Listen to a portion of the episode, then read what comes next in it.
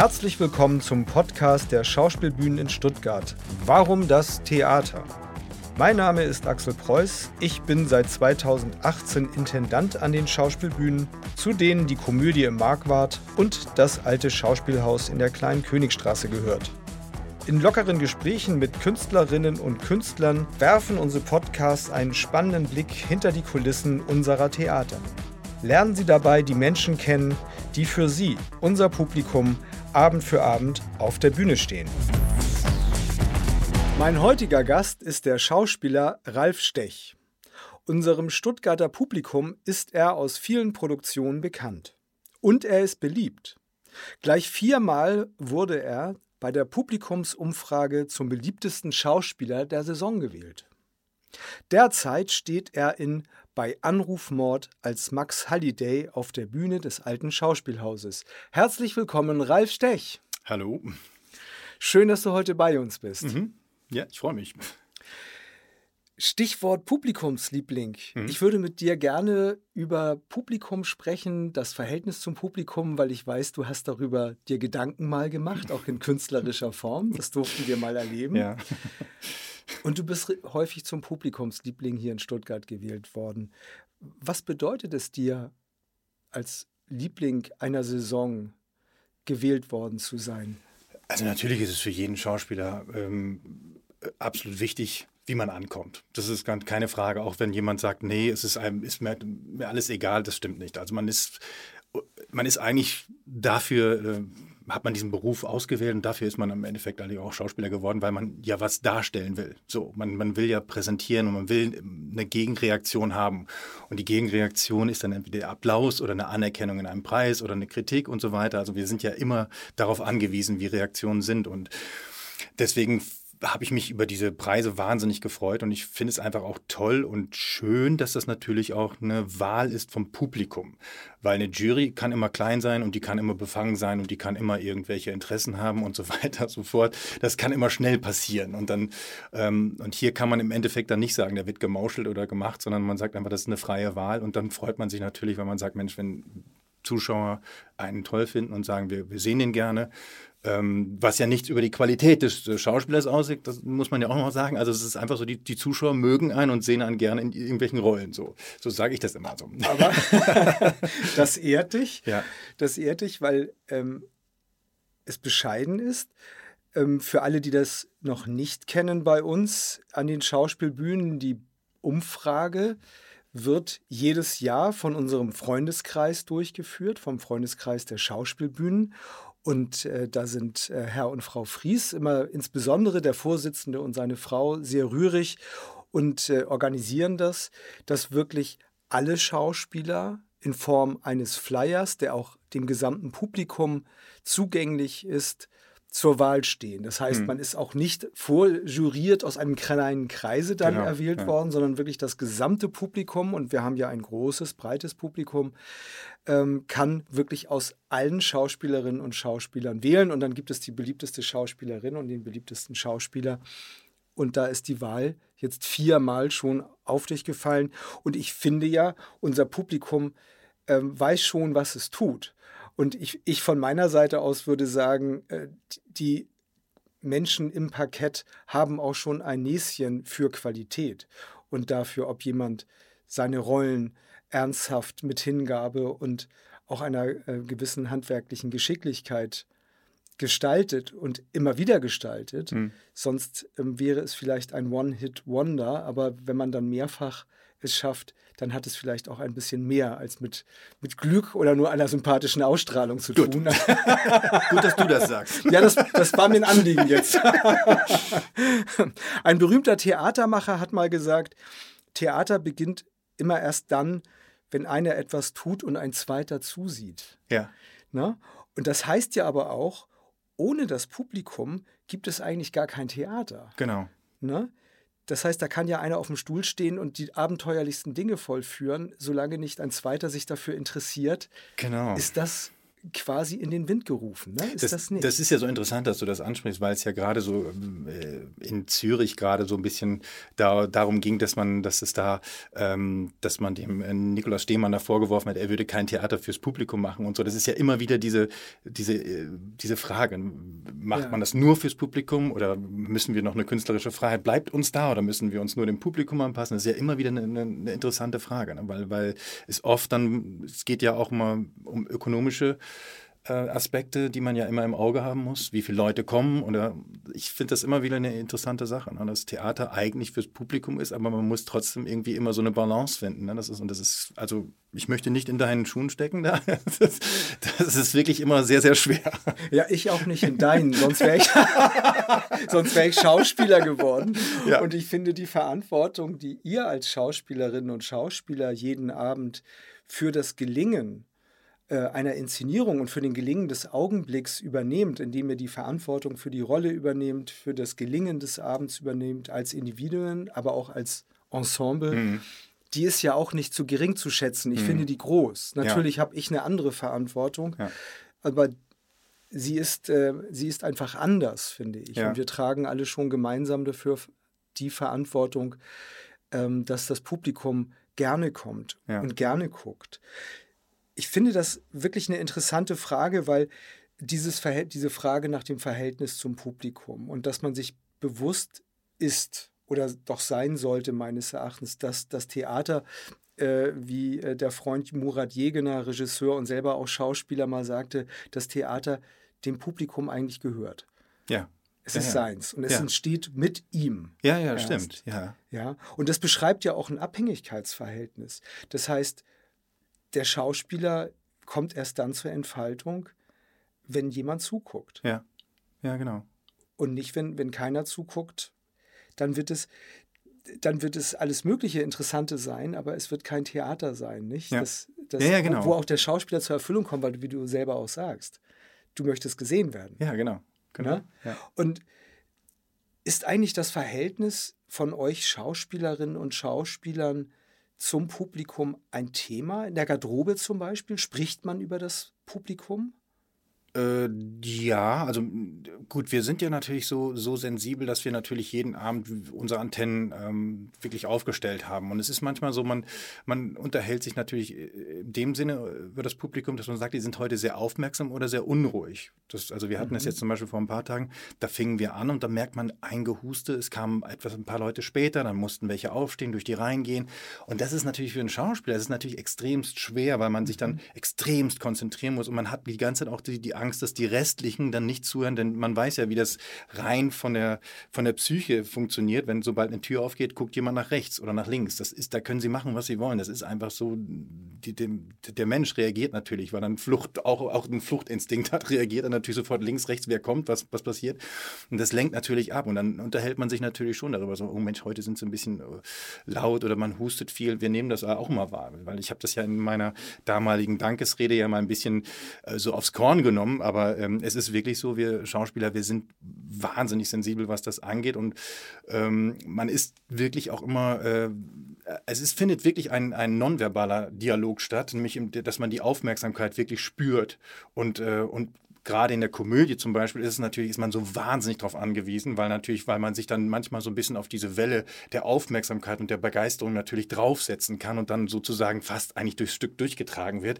Da hat man es im Drama manchmal ein bisschen schwieriger, weil man dann ganz halt immer, man denkt, man müsste kämpfen, aber die Leute gucken, gucken und sind genauso aufmerksam. Aber das ist manchmal so, man hat nicht eine, äh, nicht eine direkte Gegenreaktion, sondern man merkt es manchmal nur bei diesem aktuellen Stück jetzt, dass auf einmal so eine kleine Reaktion, da sagst du, ach, und dann merkt man, okay, sie hören die ganze Zeit zu, sie sind die ganze Zeit dabei. Also das ist, und, das ne? ist natürlich bei dem Stück, was du gerade beschreibst, also wir sprechen von bei Anruf Mord, mhm. einem Stück von Frederick Nott aus den 50er Jahren, weltberühmt geworden durch die Verfilmung mit Alfred Hitchcock. Ähm, in der Hauptrolle damals Grace Kelly, bevor sie dann Fürstin von Monaco wurde. Also ein Film, der auch um die Welt ging und diesen Stoff dann äh, tatsächlich auch in jedes Wohnzimmer später getragen hat. Und der, das ist ja ein wahnsinnig dialogischer Stoff. Ja. Nicht? Ja. Und ich glaube, das ist das, wovon du sprichst. Alles, was passiert, bis auf ganz wenige Aktion, ich sage jetzt bewusst nicht Action, aber es gibt eigentlich wenig Aktion ja. und es gibt ganz viel, auf das man still und leise und konzentriert als Zuschauerin und Zuschauer genau. achten muss. Ne? Genau, genau. Und das ist für euch aber auf der Bühne, sagst du, anders wahrnehmbar, nicht? Ja. als beispielsweise in einer Komödie, wo gelacht wird, ja. wo manchmal sogar reingesprochen wird, weil die Begeisterung oder einfach es den Menschen sozusagen auf die Lippen gespült wird, irgendein Kommentar zu dem, was da oben heiteres passiert. Das ist ein ganz anderes Spielen. Ja, genau, genau. Genau. Und da kommt, und dann ist die Energie stärker für dich spürbar. Ja, äh, ich, ich würde nicht sagen stärker, also anders. Man, man ist anders. Man, man merkt, dass man bei der, äh, oft im Drama oder jetzt auch jetzt gerade bei so einem Dialogstück, dass man aufpassen muss, dass man da sich zum Beispiel nicht irgendwie von irgendwas hinreißen lässt, äh, sondern dass man den Dialog extremst bei diesem Stück ähm, aufrechterhält und genau darauf achtet, weil es ja in diesem Stück auch wirklich wahnsinnig, bei den Proben sind wir ja wirklich fast wahnsinnig geworden mit diesem verdammten Schlüssel. Also ich weiß noch, mir erzählte ein, äh, ein, ein, ein äh, befreundeter Kollege, der, der in der Premiere saß und neben ihm saß eine Frau und die sagte dann, die sagte irgendwann mal, oh Gott, heute Nacht träume ich von Schlüsseln. sie hat es auf den Punkt gebracht, weil man die ganze Zeit, wo liegt der Schlüssel, wer wusste wann, wo der Schlüssel lag und so. Aber das ist ja gerade, und da muss man halt aufpassen, dass man genau noch immer dran bleibt, dass man merkt, so, okay, wir müssen, wir, das ist ein, also das ist ein, ein Dialog und, und diese Spannung müssen wir halten, weil genau das ist, was die Zuschauer ja auch, die wollen es ja auch wissen.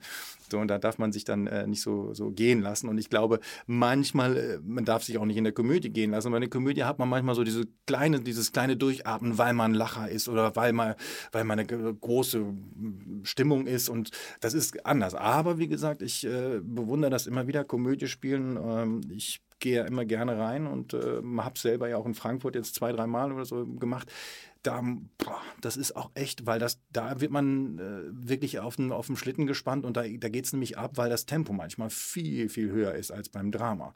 Und da mhm. sind manchmal dann Kollegen, die noch nie Boulevard gespielt haben, die sind dann immer völlig geschockt und sagen, meine Güte, haben wir ein Tempo drauf. Ich sage, ja, aber Leute, das, das Ding ist bei einer Komödie, funktioniert ganz oft über Clip-Clap-Geschichten. Und ich sage nur Louis de Finesse, äh, nein, doch, oh. Würde man sagen, nein, doch, oh, würde keiner lachen. Aber wenn man sagt, nein, doch, oh, ist es witzig. So, und deswegen, also es ist eine Timing-Frage. ja, und das wird auch häufig unterschätzt, nicht? Welche handwerklichen ja. Voraussetzungen das Theaterspielen generell, aber insbesondere auch die Komödie mitbringt. Nicht? Ja, ja. So, also da muss man ein guter Schauspieler sein, man muss sein Handwerk beherrschen und man muss darüber hinaus noch äh, vom lieben Gott gesegnet sein mit einem, mit einem gerüttelt Maß an Rhythmus und Timinggefühl. Ja, ne? ja. Weil wenn die Tür zu früh aufgeht oder zu spät oder ja. das, das Ohr zu spät kommt. Ja, exakt. Genau. Vorbei. Ja, ja, ja. Ne? Genau, deswegen. So, und die, der, die äh, kostbarste Währung in der Komödie ist das Lachen. Das ne? Lachen, ja. Ist das Lachen. Ne? Ja. Wenn nicht gelacht wird, dann muss man sagen, war nicht, war nicht viel in der Bank an dem ja, Abend. Genau. Ne? genau. Ja, aber es ist erstaunlich, also wie genau äh, sowas dann abläuft und was für ein Uhrwerk dann Theater auch sein kann oder ja. auch muss sogar. Ne? Ja, ja, ja. Das, merkt, das merkt man wirklich auch immer wieder, ähm, das, äh, egal ob man äh, Drama oder Komödie spielt, ähm, der sogenannte, diese sogenannte innere Uhr, die läuft. Das, das, und das ist dann die Aufgabe so der Leute, die von außen drauf schauen, weil manchmal merkt man das selber vielleicht als Schauspieler nicht, aber diese innere Uhr ist, ist glaube ich, so ein, so ein, so ein vielleicht, ich, ich würde mal sagen, so ein, so ein Geheimnis oder so ein Rezept, so was, was, was man als Regisseur immer, glaube ich, im, im, im Auge haben muss. So diese, diese innere Uhr, die läuft. So, weil ich habe mal ein Musical gemacht, ähm, Anna Tefka. Und dann, ähm, da habe ich den Percik gespielt bei, in Wuppertal am Schauspielhaus. Und er sagte mir, der damalige Regisseur Dr. Attila Lang, der das schon mal zweimal, glaube ich, gemacht hatte, ähm, von den äh, Wiener Festwochen war der Regisseur und er sagte, sagte zu mir, ich habe dann immer natürlich meine Rollen als so gespielt wie als Schauspieler. Und dann sagte er irgendwann mal, Ralf, kommst du mal ganz kurz? Und dann sagte er, Ralf, das ist eins, gefällt mir wirklich gut, was du machst. Mhm. Es gibt nur beim Musical ein, ein, eine innere Uhr, ein, inneres, ein innerer Rhythmus, der läuft. Der ist beim Musical noch mal stärker als beim Schauspiel und den, deswegen halte ich nicht zu lange mit dem so mit dem Spiel auf, sondern renn mit der, also lass dich von dem Rhythmus mittreiben. Mhm. So, und dann habe ich immer, und das, das war mir damals äh, noch gar nicht so bewusst, und da habe ich dann drauf geachtet und dann fiel es mir irgendwann, habe ich dann immer versucht dran zu denken, bei anderen Stücken, wo ich dachte, wo gar keine Musik war, beim Musical ist es leicht, weil man sagt, man hat überall so ein, manchmal hat man ja so ein, so ein Thema, über das die ganze, das ganze Musical läuft. Uh, und dann fiel mir das aber auf, dass das stimmt. Das ist immer so, deswegen ist es eine große Gefahr, dass man mal so dass man Szenen auf einmal zu lang ausspielt, weil man denkt, die Zuschauer würden jetzt eigentlich gar nicht, gerne schon auf den, das nächste Level springen, dass man sagt, jetzt, jetzt könnte es auch weitergehen. Ich möchte jetzt den nächsten Step wissen manchmal. Ist mir nur so aufgefallen. Ist wahrscheinlich jetzt sehr philosophisch oder wahrscheinlich sehr theoretisch, aber ist mir mal so aufgefallen, dass ich so da denke, ah, das ist interessant. Weil es ist immer so dieses so, wann wird, wann wird ein Stück langweilig oder mhm. wann, wird, ein, wann mhm. wird ein Dialog in einer Szene langweilig? Weil es gibt ja wirklich tolle Dialoge, wo ich dann zugucke. Und manchmal habe ich mich gefragt, wieso kann ich da Stunden zugucken, die verhandeln eigentlich genau das Gleiche. Bei einem, die, mhm. die fünf mhm. Minuten dauert und auf einmal dauert es 20 Minuten. Ich meine, wir sehen jetzt ja gerade bei uns im Stück diesen wahnsinnig tollen äh, Dialog, wenn der, wenn der äh, Tony Wanders versucht, also diesen, diesen Landskater äh, zu überregen zu dem Mord. Und die, die machen das wirklich so fantastisch, weil man dann ganze Zeit dran bleibt. Die verhandeln, also die, das ist eigentlich nur eine ganze Zeit ein, Di ein Dialog. Es passiert nichts aber man ist, bleibt dran, weil es, weil es einfach, es hat ein Tempo, es hat ein, es stimmt, dass der eine sofort dran aneinander, wie wollen Sie es machen? Ich sag's ihm, wie es machen, aha, wo ist die Polizei? Ich gehe hin, nein, was wollen Sie denn sagen? Und das ist irgendwie so, und man merkt so, das ist dann toll, man bleibt dran, ne? So. Ja, aber das ist ja die große Qualität und das, und das Tolle eben, dass auch ein sehr wortlastiges Stück, ein sehr dialogisches Stück, trotzdem als Krimi funktioniert hm. Nicht nur, weil die Motivik und weil es irgendwie auch um einen Mord geht, aber sondern weil es tatsächlich wirklich gelingt, aufgrund dieser äh, sehr feinen Konstruktion durch den Autor, ja, aber dann natürlich auch durch euer Spiel. Letztendlich wird es ja auf die Bühne gebracht und das, das geschriebene Wort, das erstmal äh, auf dem Papier nichts anderes ist als eine tote Schlangenlinie sozusagen mhm. in Schwarz, mhm. ne, die will zu Leben erweckt werden.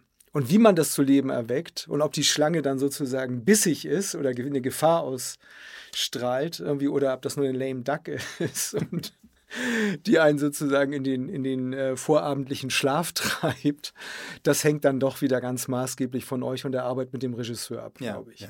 Ja, und das stimmt. Das macht ihr als Ensemble. Ihr seid ja ein fünfköpfiges Ensemble. Christine Hansen ist dabei, Thomas Halle ist dabei, Paul Schäffer ist dabei und Reinhold Weiser ist neben dir dabei. Und ich finde, ihr seid wirklich auch großartig besetzt. Also ihr passt alle hervorragend äh, auf diese Rollen ja. als, als Typen. Ähm, und du hast das vorhin kurz erwähnt. Die Proben waren hart im Sinne von hohe Konzentration oder was war, was ist das andere gewesen oder wie probt man Krimi anders als Drama? Nee, das, das Interessante bei diesem Stück ist ja eigentlich, dass man, äh, es gibt ja andere Krimi-Stücke, da muss man, ja. da kann man mitraten, wer es gewesen sein könnte. Und wir wissen hier von Anfang an, also ab der zweiten Szene, weiß man, äh, der plant einen Mord und der wird ihn auch, also versucht ihn ja dann auch, also beziehungsweise der Lesgate versucht ihn ja dann auszuführen. Also wir wissen, wer dahinter steckt. Also ist es ja, was macht man denn, wenn man jetzt ein Stück machen würde, wo man, wo der Mörder erst ganz zum Schluss entdeckt wird oder wo man das erst entdeckt, wer es gewesen ist, dann ist es nochmal was anderes. Aber hier ist es so, es geht die ganze Zeit darum, wird er entdeckt, wird er nicht entdeckt. Und das, und das ist mir dann so aufgefallen, da muss man dann dieses, dieses Spiel immer machen, dass, dass man einerseits, ähm, wir bleiben dran und man ist kurz mal irritiert. Was ist, äh? nein, weiß, weiß er es oder weiß er es nicht? Oder äh, wird er entdeckt? Weiß der Kommissar mehr oder weiß, weiß der Max Halliday mehr? Weil es ist ja zum Beispiel witzig, dass der auf einmal genau den, den Plan vorschlägt, wie er, wie er das eigentlich geplant hatte, sie umzubringen. Und er sagte, du, ich habe eine Idee, wir können doch einfach sagen. Und du denkst, wow, ist es jetzt weiß es oder weiß es nicht? Und so, und das, und dieses ganze Hin und Her. Und das hat der Robin eigentlich ganz toll gemacht, weil der Robin was gemacht hat, was, was wirklich, also ich habe das schon lange nicht mehr so gemacht. Der hat einfach manchmal gesagt, wir, ähm, wir, wir arbeiten mit so, so, wie soll man das sagen, so mit so einer, wie so eine Folie. Ich, jetzt dieses Mal bist du noch nicht ganz von deinem Plan überzeugt und äh, überleg mal das viel mehr, wenn du den Plan präsentierst. So, und dann sagt er, ich gucke mir das mal an. Und, und, dann das nächste Mal machst du es einfach, du weißt es schon, du machst es genauso wie du, du weißt es. Und er hat sich das immer angeguckt und hat immer gesagt, wir nehmen das raus und das raus. Und er hat einfach uns wahnsinnig spielen lassen. Und man musste als Schauspieler auch wirklich also so frei sein und einfach auch sagen, okay, auch wenn ich nicht denke, dass das richtig ist, ich mache das einfach mal, weil ich mal gucke, was, was, was da passiert. Und das haben wir die ganze Zeit gemacht. Und das war immer wirklich, äh, wirklich spannend, das äh, zu sehen, weil man einfach manchmal, weil manchmal hat er gesagt, das bringt jetzt überhaupt nichts, das lassen wir überhaupt nicht drin, das können wir überhaupt nicht gebrauchen. Aber wie war das für dich? Und dann hat man gesagt, okay, äh, ja, für mich war das irgendwie ganz interessant, weil ich selber da überhaupt nicht drauf gekommen wäre, das zu spielen. Aber gut. Und das war einfach so, ein, so eine spannende Reise und und der Robin hat das einfach, dass er die, die Figuren, ähm, diese, diese, ähm, er hat die sehr genau gezeichnet und wollte dann auch ganz genau, äh, dadurch, dass er uns dann auch, auch sich mit den Figuren selber so beschäftigt hat und gesagt hat, nee, ich glaube, auch selbst wenn ich manchmal gar nichts zu tun hatte, der Max steht ja manchmal auch im Hintergrund oder so, ne? Aber guck mal, ob du das kommentieren kannst, ob du da so ein kurz oder so. Und das fand ich immer, fand ich total interessant, dass er sehr, also das, das, äh, das Auge hatte für das, für das Ganze so und sich nicht dann auf, auf den Dialog vorne nur konzentriert hat, sondern auch geguckt hat, was macht der jetzt, wie reagiert er darauf und wie reagiert sie da und so. Und das fand ich, fand ich ich spannend beim Robin, ja. Wir haben ja ganz bewusst äh, mit Robin Telfer auch einen Regisseur gesucht, der aus der britischen Erzähltradition und dem ähm, Theater und der Theatertradition kommt, weil die sich sehr stark auf den Text, aber eben auch auf das Ensemble stützt. Ne? Mhm und dann so psychologisch wirklich nah am Text entlang arbeitet. Und trotzdem beschreibst du ja, dass es dann un eine unglaubliche Fülle an Gestaltungs- und Interpretationsmöglichkeiten auf der Probebühne gegeben ja, hat. Ja. Und was wir jetzt abends sehen bei Anrufmord, ist gewissermaßen die Kompilation all der Versuche, die er gemacht hat. Genau, genau. So wie so ein Mosaik. Ja, ja, genau. Also man hat sich immer so das, so, man malt Bilder und nimmt so eine Collage daraus und daraus formt man dann so einen so einen Charakter oder die oder diese diese diese ähm, für, für sich selber sein, sein, seine, seine Laufbahn, seinen, seinen Weg durch das Stück. Und das fand ich irgendwie total, total spannend, hat total Spaß gemacht. Ja. Du spielst ja eigentlich auch eine interessante Figur, finde ich, die auf der einen Seite für die Aufklärung steht, also weil, weil deine Figur ein großes Interesse daran hat, einen Mordfall zu lösen, mhm. um eine mutmaßlich zu Unrecht beschuldigte ähm, Frau aus den Fängen der Justiz herauszuholen. Und andererseits bist du aber jemand, der mit die, genau dieser Frau auch ein Verhältnis hatte, am äh, Wissen ihres Mannes vorbei. Ne? Ja, also das Ganze beginnt eigentlich erstmal mit einem veritablen, veritablen Betrug. Ja. Ne? Ich weiß gar nicht, wie lange haben die beiden eigentlich den äh, Tony Wendes betrogen. Oh, warte mal, er hat hier, äh, das war, oh, jetzt ganz genau, da erwischte mich jetzt auf dem falschen Fuß. Ich kann mir kann die ganz eine Zeitangabe nicht sagen, aber es müsste ja, es war also er kam ja jetzt aus Amerika wieder, da hatten sie ja ein Jahr Pause und haben sich nur Briefe geschrieben und davor würde ich so sagen, er hat es ja gesagt, er, es tauchten auf einmal, ich glaube, es gibt keine genaue, soweit ich mich jetzt erinnere, gibt es, glaube ich, keine genaue Zeitangabe, sondern er sagt, es tauchten auf einmal irgendwie Telefonate auf und äh, sie legte dann auf, wenn ich in die Küche kam und, es, und auf einmal war, war ihr das ganz gelegen, wenn ich zu Tennisturnieren fuhr, also das könnte so, also dass ich habe so das Gefühl, dass, ihn, dass das ein halbes Jahr so eine Affäre war, bevor er dann nach Amerika gegangen ist. So Muss aber eine leidenschaftliche Sache gewesen sein und die hat ja augenscheinlich auch über dieses Trennungsjahr, also ja. du als, wie sagt man, als Liebhaber der verheirateten Frau gehst nach Amerika, mutmaßlich auch, um, um irgendwie die Trennung auszuhalten. Mhm. Oder warum geht der da weg? Ist das rein beruflich und es kommt den beiden ganz zu Pass, damit diese Affäre nicht die ganze Zeit weiterläuft? Das ist eine gute Frage. Also ich denke, der, äh, er hat äh, dieses Angebot als Hörspielautor und das ist natürlich ein Jahresvertrag und das ist natürlich auch ein tolles Angebot mhm. in New York, also nicht irgendwo anders, sondern in New York da äh, als Hörspielautor zu arbeiten und das war wahrscheinlich also für ihn einerseits die ähm, eine berufliche Perspektive mhm. und ich glaube, dass diese Trennung, das ist auch so ein bisschen, glaube ich, man muss natürlich die Zeit aussehen. Das ist natürlich immer eine, eine Ehefrau, die ihren Mann also richtig offensiv betrügt. Ähm, das ist natürlich immer so eine Sache. Sie hat ja, glaube ich, so wie ich das dann, sie hat also einerseits hat sie sich darauf eingelassen, auf der anderen Seite war ja immer dieser, dieses Signal, also ich, ich kann das nicht bis ganz zu Ende führen. So. Ich kann mich nicht scheiden lassen. Kann mich nicht scheiden lassen, so genau. Und ähm, ich könnte mir vorstellen, als er nach Amerika gegangen ist, dachte er, vielleicht war die Hoffnung vielleicht da, dass, dass es dann im Sande verläuft, aber er hat ja dann relativ schnell dann schon immer Briefe geschrieben und sie hat die dann verbrannt und hat, er aber einen Brief geschrieben, einen ganz bestimmten Brief, in dem er natürlich wahrscheinlich alles, seine ganze Liebe und gesteht, ne? gesteht und auch alles, was, was sie erlebt haben und was sie ihr bedeutet. Und da hat sie dann wohl gesagt, okay, das kann ich nicht, den kann ich nicht verbrennen. Und das war ja dann auch ihr Verhängnis. das Dokument deiner Liebe oder der Liebe deiner Figur zu dieser ja. Sheila Wendes. Ja. Und, und, das ist natürlich verheerend, wenn ja. man so ein Indiz, so ein, ein, das ist ja ein Corpus Delicti, dass, dass der Mann dann findet und damit den Beweis in der Hand hält, genau. dass, dass sie dich oder äh, ihn mit dir, also mit deiner Figur betrogen hat. Ja, ja. Ja. Und, und man merkt ja, das ist ja klug geschrieben auch und schön gespielt von euch beiden. Das sind schon zwei Seelen, die so in einem Rhythmus schlagen. Die haben sich gefunden. Ne? Ja, ja. So, die werden dann auch beobachtet, wie sie zusammen kochen und irgendwie Spaß haben zusammen. Ne? Und, ja. Und, äh, und sie ist auch, erfahren wir, auch unglücklich in der Ehe gewesen, offenkundig. Genau, genau, weil, weil sie äh, sagte ja, ähm, und das war der, das Ding, also als sie, glaube ich, diese Beziehung mit ihm eingegangen ist, da stimmte das nicht, da ist er zu Tennisturnieren noch gefahren, da war er ja noch Tennisspieler mhm. und sie fühlte sich immer, das sagt sie ja vorher dann irgendwann mal, sie fühlte sich auch ein bisschen wie ein Anhängsel. Und dann kommt jemand, der eine wahnsinnige Aufmerksamkeit hat und ihr genau das gibt, diese Aufmerksamkeit, diese Bewunderung, die der Toni dann anscheinend nicht mehr für sie hatte. Das ist natürlich dann, klar, da macht eine Frau dann mit Sicherheit auf. Also ich glaube, das ist, würde heute noch so sein, wenn, wenn der Mann die ganze Zeit unterwegs ist, auf Geschäftsreise ist und dann kommt jemand und sagt, sie sind aber eine wahnsinnig tolle Frau. Dann glaube ich, da, da muss jede Frau, dann glaube ich, die, die ständig viel alleine ist und sich als Anhängsel fühlt und sich nicht ernst genommen fühlt, ist dann, ist dann wahrscheinlich gefährdet. Und ich glaube, das, das ist ähm, das Ding gewesen bei der Sheila, dass sie dann einfach gesagt hat, da ist jemand, der hört mir zu und die haben Spaß miteinander gehabt, die haben sich auch über Krimis wahrscheinlich wahrscheinlich unterhalten. Und, ähm, und dann ist aber der Toni ja nach Hause gekommen und hat gesagt, so, ich gebe das Tennis jetzt auf. Und auf einmal fing er an, die, die, die Küche zu tapezieren und zu streichen und sagen, ich, ich bin jetzt ein Hausmann. Der perfekte jetzt, Hausmann so, und ist für seine Frau plötzlich ja, da. Ne? Ja, und da ja. hat sie, das war ja für sie dann, wo sie dann sagte, okay, also er hat sich geändert ähm, und sagt mir das ja dann auch ganz klar, also äh, ich möchte auch, dass das so bleibt.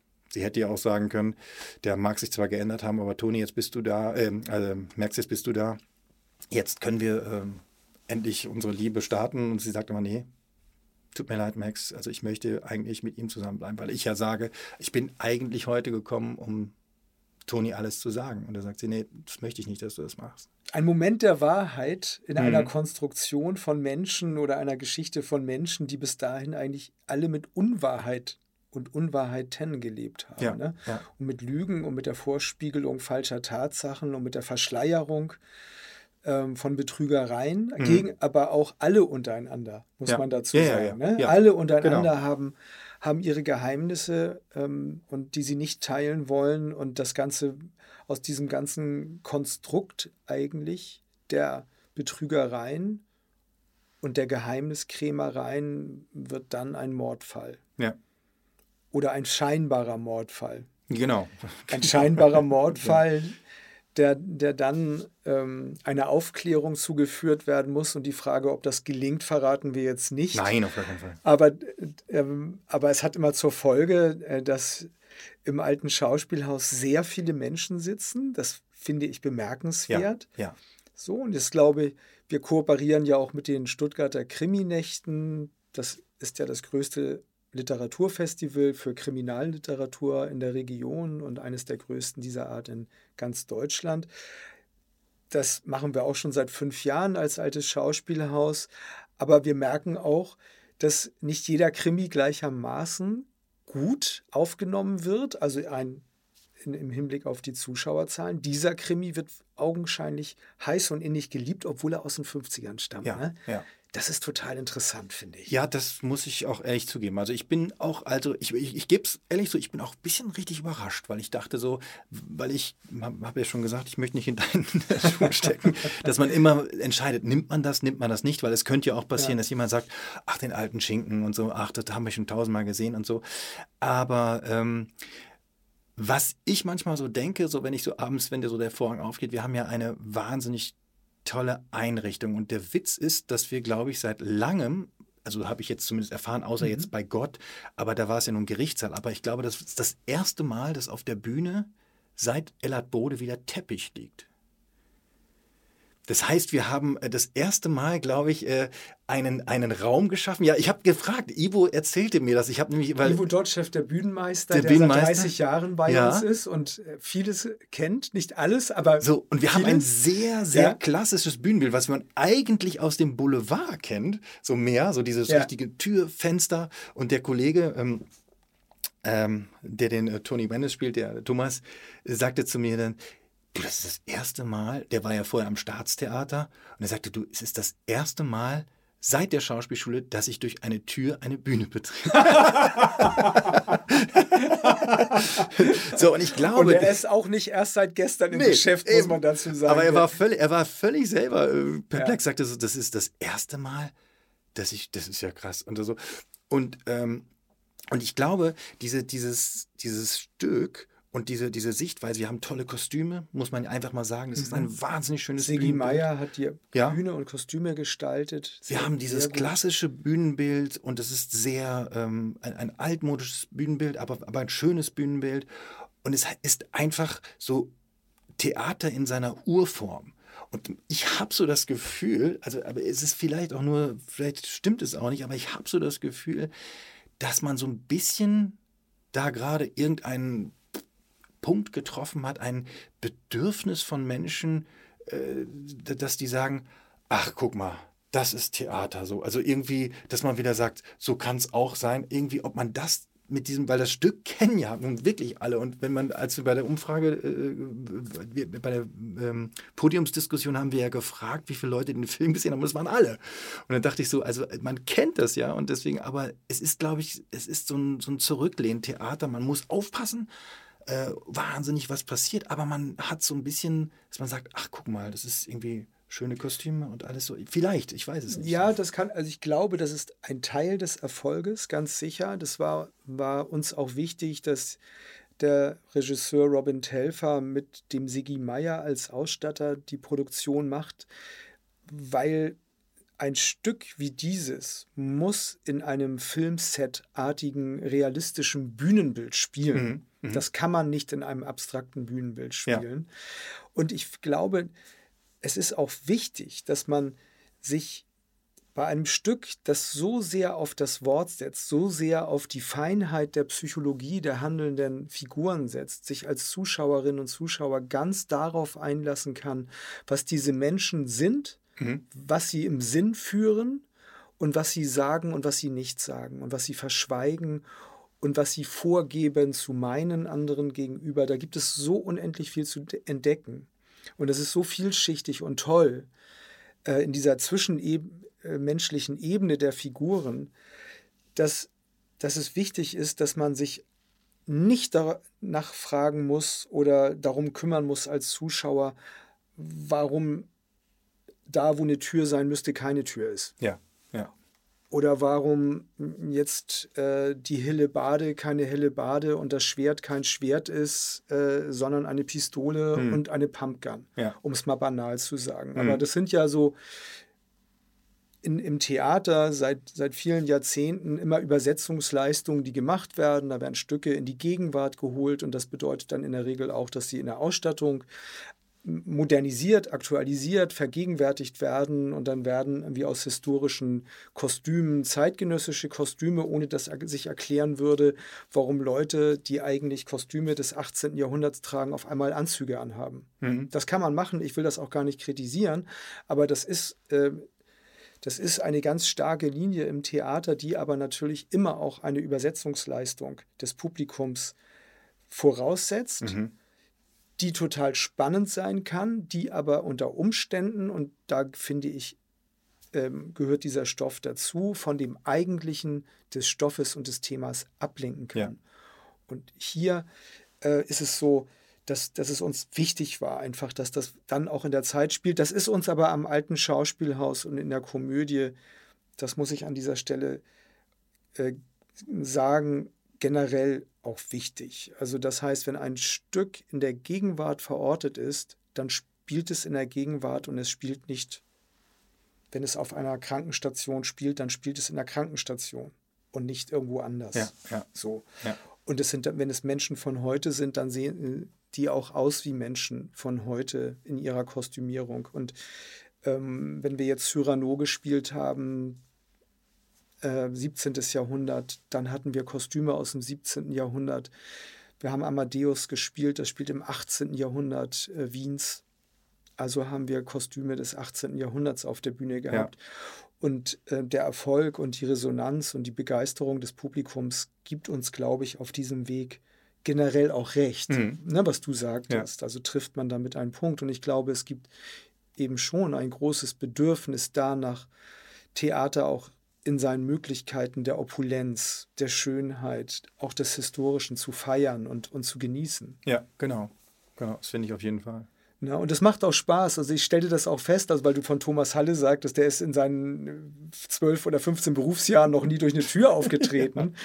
ja, also da, da lässt sich an so einer Aussage lässt sich ja auch ablesen, wie Theater häufig äh, anders ähm, gemacht wird. Und wie gesagt, das ist keine Kritik, sondern nur eine Beschreibung. Ja. Aber, ähm, das, das Theater, was wir jetzt gerade im alten Schauspielhaus zeigen oder was wir auch häufiger in anderen Produktionen zeigen, wo wir uns doch um so eine Werknähe und auch eine Treue zu den Autoren und zu den Stoffen bekennen und irgendwie sehr stark dazu bekennen, dass für uns die Schauspieler im Zentrum stehen und die Autoren mit ihren Stoffen im Zentrum stehen und weniger eine von außen herangetragene Ideenwelt eines Regieteams. Mhm. Etwas, was mich nicht so interessiert. Mich interessieren die die dies machen auf der Bühne. Ja. Die finde ich toll. Ja, ja, und ich brauche einen Regisseur, der Lust hat, euch stark zu machen und, und euch zu tollen Figuren zu verhelfen, sozusagen, vor dem Hintergrund dessen, was der Text uns anbietet, an Deutungshorizonten und auch an Geschichte und an, an Geschichtlichkeit. Ja, ja. ja, und wenn das dann eben das 18. Jahrhundert ist, ja,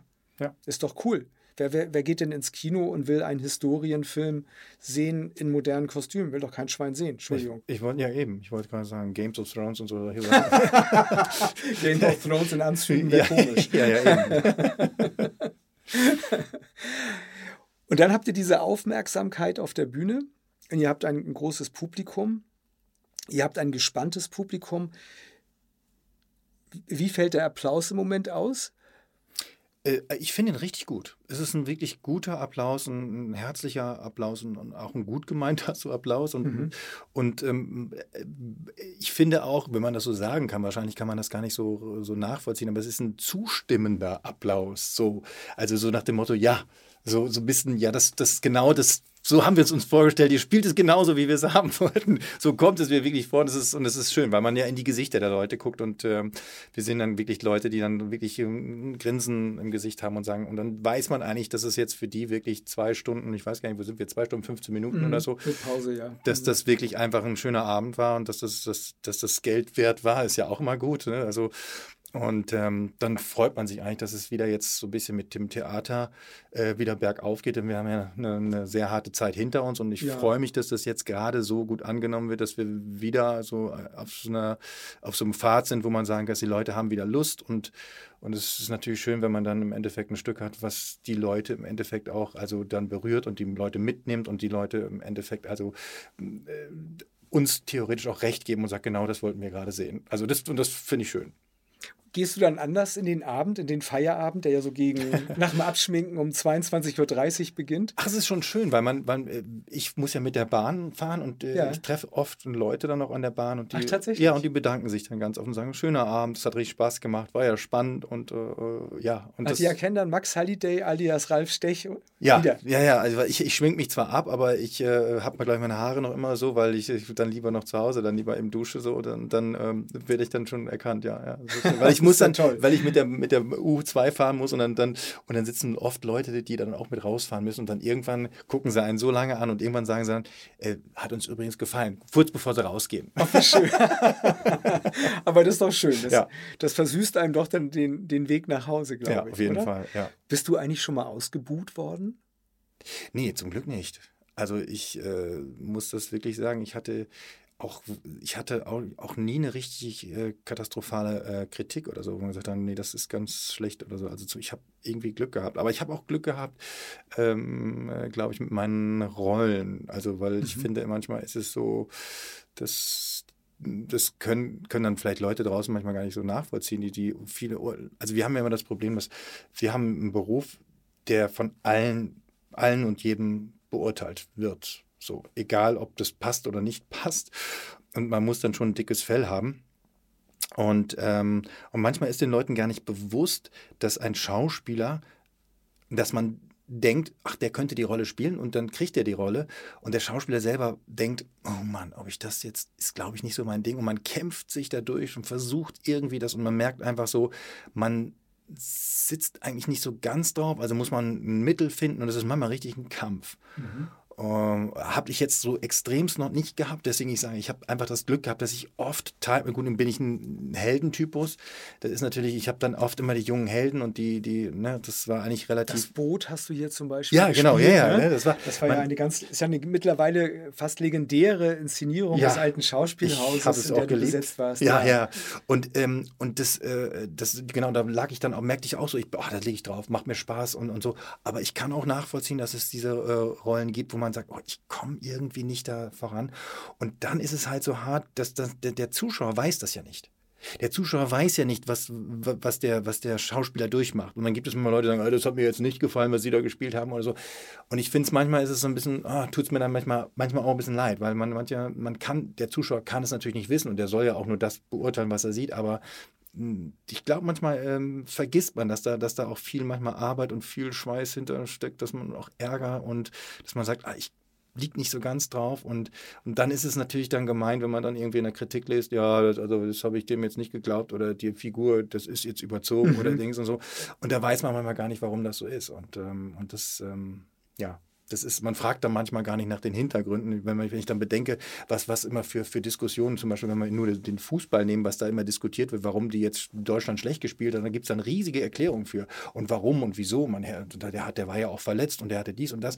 Als Schauspieler gibt es sowas gar nicht. Sie dürfen gar nicht, sie, sie haben gar keine Verletzung, Krankheit, Nein, falsche Rolle. Zählt nicht, ne? falsche Rolle wenn, zählt Genau, nicht. wenn Kimmich auf der falschen Position spielt, dann sagen alle, ja, der hat ja, war ja eh klar, wenn der Flick den auf der falschen ja, Position genau, spielen genau, lässt, genau, ja, dann kann der arme Kerl nicht funktionieren. Genau, exakt oder so. Oder, oder wenn ein Regisseur wird, das äh, habe ich dann auch erlebt, dass man dann, in der Kritik schreibt dann irgendwie ein Kritiker oder so, also dass denn der Schauspieler das und das gemacht hat, also das konnte ich ja nicht nachvollziehen. Dabei hat der Schauspieler mit Sicherheit auf Anweisung des Regisseurs das gemacht und, und aber er kriegt dann sozusagen, das ja. ist sein Fett ab und das ist immer so. Und ich hatte, wie gesagt, bis jetzt immer das Glück, dass ich eigentlich echt Rollen habe, wo ich, wo ich wirklich was mit anfangen konnte. Und ich glaube dann nicht, wo ich dann eine Idee hatte, wie man die Rolle füllt oder wie man sie spielen sollte. So, und dann natürlich, klar, hat man auch einen, einen Regisseur, der ihn da durchführt, aber da hatte ich bis jetzt eigentlich immer äh, Glück gehabt. Ja. Und das in einem schon relativ langen Berufsleben, obwohl so alt bist du natürlich noch gar nicht, aber trotzdem bist schon ein paar Jahre im, im ja, Beruf. Nicht? 22 sind es jetzt. 22 Jahre, ja, ne? Ja. ja, also hast du ja schon einiges an Erfahrung gesammelt. So schönste Rollenerlebnisse, kann man das sagen? Hast, gibt es das, wo man sagt, oh, damals vor zehn Jahren da und da, ja, also immer noch, zehre ich heute noch von? Ja, das Boot war einfach, das war einfach so ein irgendwie, ein, das war ein Glücksfall. Also das muss ich einfach wieder sagen, das hat uns einfach als Team auch so wahnsinnig Spaß gemacht. Wir hatten eine so tolle Truppe zusammen. Ähm, und es hat einfach wirklich Spaß gemacht mhm. mit dem, in dem Bühnenbild, in dem echten. Beate Zoff hat ja, das gebaut. Es war ne? ein Traum. Es war einfach, als, als ich das gesehen habe, da wusste ich sofort, das Ding funktioniert, weil man saß ja als Zuschauer wirklich und guckte in dieses Boot rein. Und wir hatten das ja wirklich aufgeschnitten.